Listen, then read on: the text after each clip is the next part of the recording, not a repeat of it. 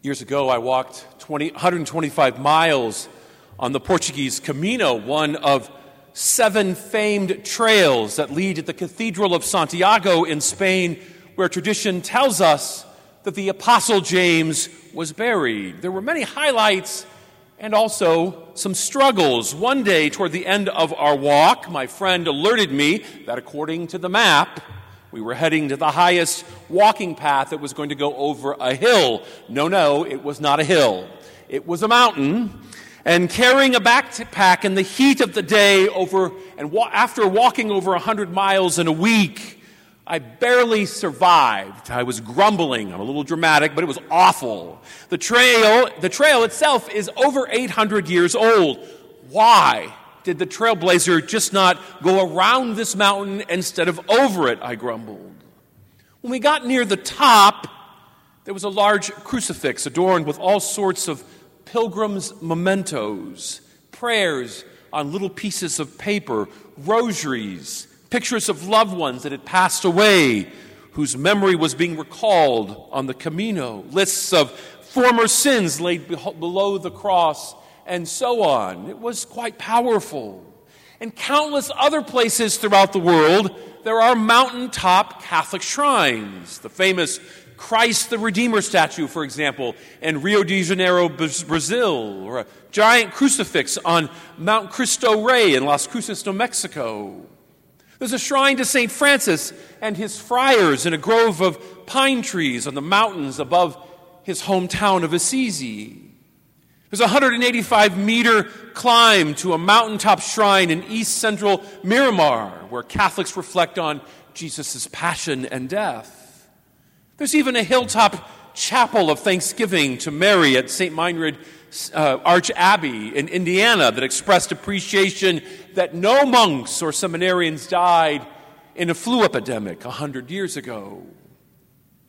I also recall the handwritten note on a photograph of the young Italian saint and mountain climber Pier Giorgio Frassati. Not only did he serve the poor, but he also climbed mountains. So he wrote verso l'alto, which on the photograph, which means toward the top.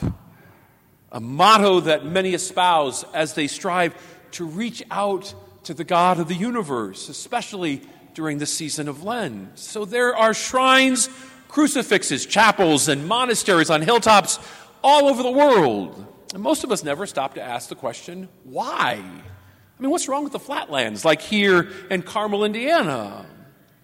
Well, a lot has happened on mountains in the Judeo Christian tradition. And for example, there are two important mountains mentioned in our readings this weekend Mount Moriah and Mount Tabor.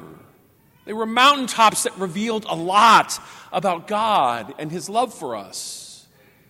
Mount Moriah is the place where Abraham was commanded to take his own son in order to sacrifice him to the Lord.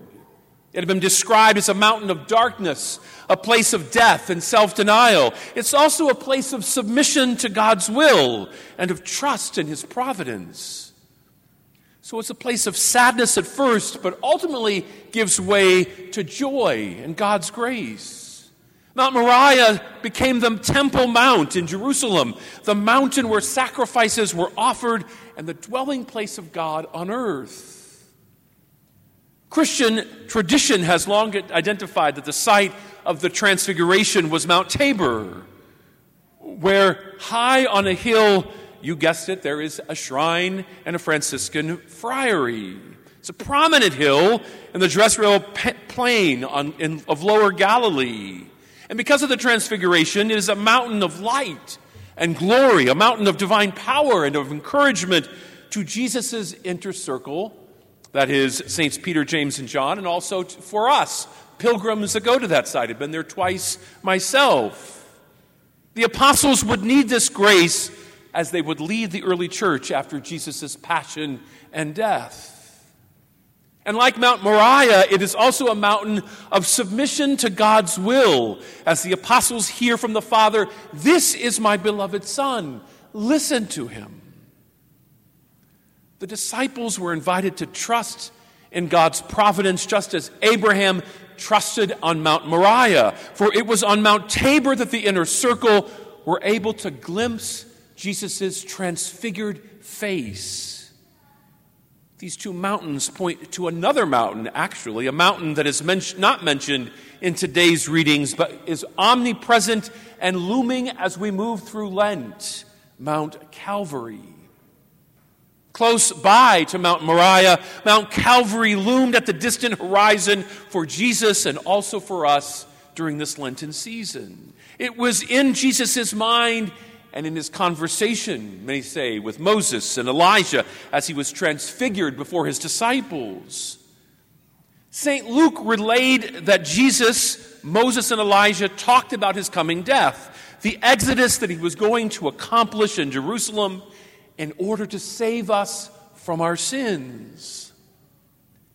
Shortly before the transfiguration, Jesus warned his disciples of his coming death and also his resurrection, which I didn't understand. The people of the transfiguration, the purpose of the transfiguration was to strengthen and prepare them for the horrors that await them in Jerusalem. On that high mountain, Jesus wanted them to see the glory of the resurrection and what would soon be before they had to witness his shame and his execution. And it's for the same reason that the church, by long tradition, has given us the story of the Transfiguration on the second Sunday of Lent. That is, as we continue our journey toward Good Friday, we can draw strength, consolation, and courage from the glory of Jesus that was revealed during the Transfiguration so that we might remain faithful to our own crosses in life, most visible in our Lenten sacrifices. A couple weeks ago, we started by giving up things for Lent. But who could be asked to make a greater sacrifice than Abraham, his only son? Isaac foreshadowed, of course, the offering that God the Father would make of his only Son, Jesus Christ.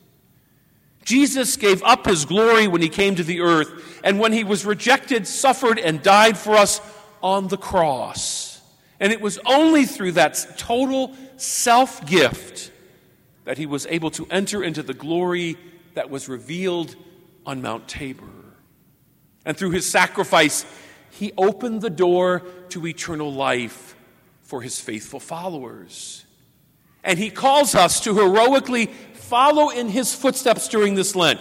Perhaps we've given up TV or beer for Lent. Yeah, that's, that's certainly good. But uh, he, as he is described in the Old Testament, God is a jealous God.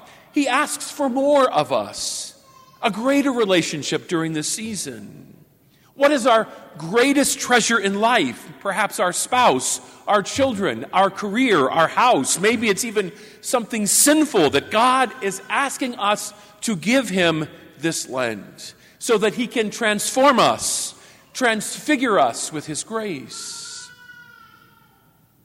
There's a silence as Jesus and Peter, James, and John come down the mountain, as Jesus looks back uh, and leads them back into life. In doing so, he teaches us that when we gather on this mountaintop, up these stairs for the holy sacrifice of the Mass, we encounter and receive the risen Lord. But then, but then we must head down the mountain, putting our faith into action. And make no mistake, the cross of, of Christ will be down those steps in the front of church if we are following Christ as closely as we should be? Will you accept that cross as a pathway to life? Maybe as we carry our crosses, our thought should, thoughts should return to the transfiguration as well and the foreshadowing of the resurrection.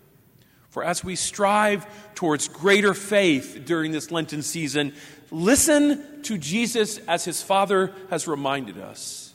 Have trust and confidence because even after this suffering, he will rise again, and so will we.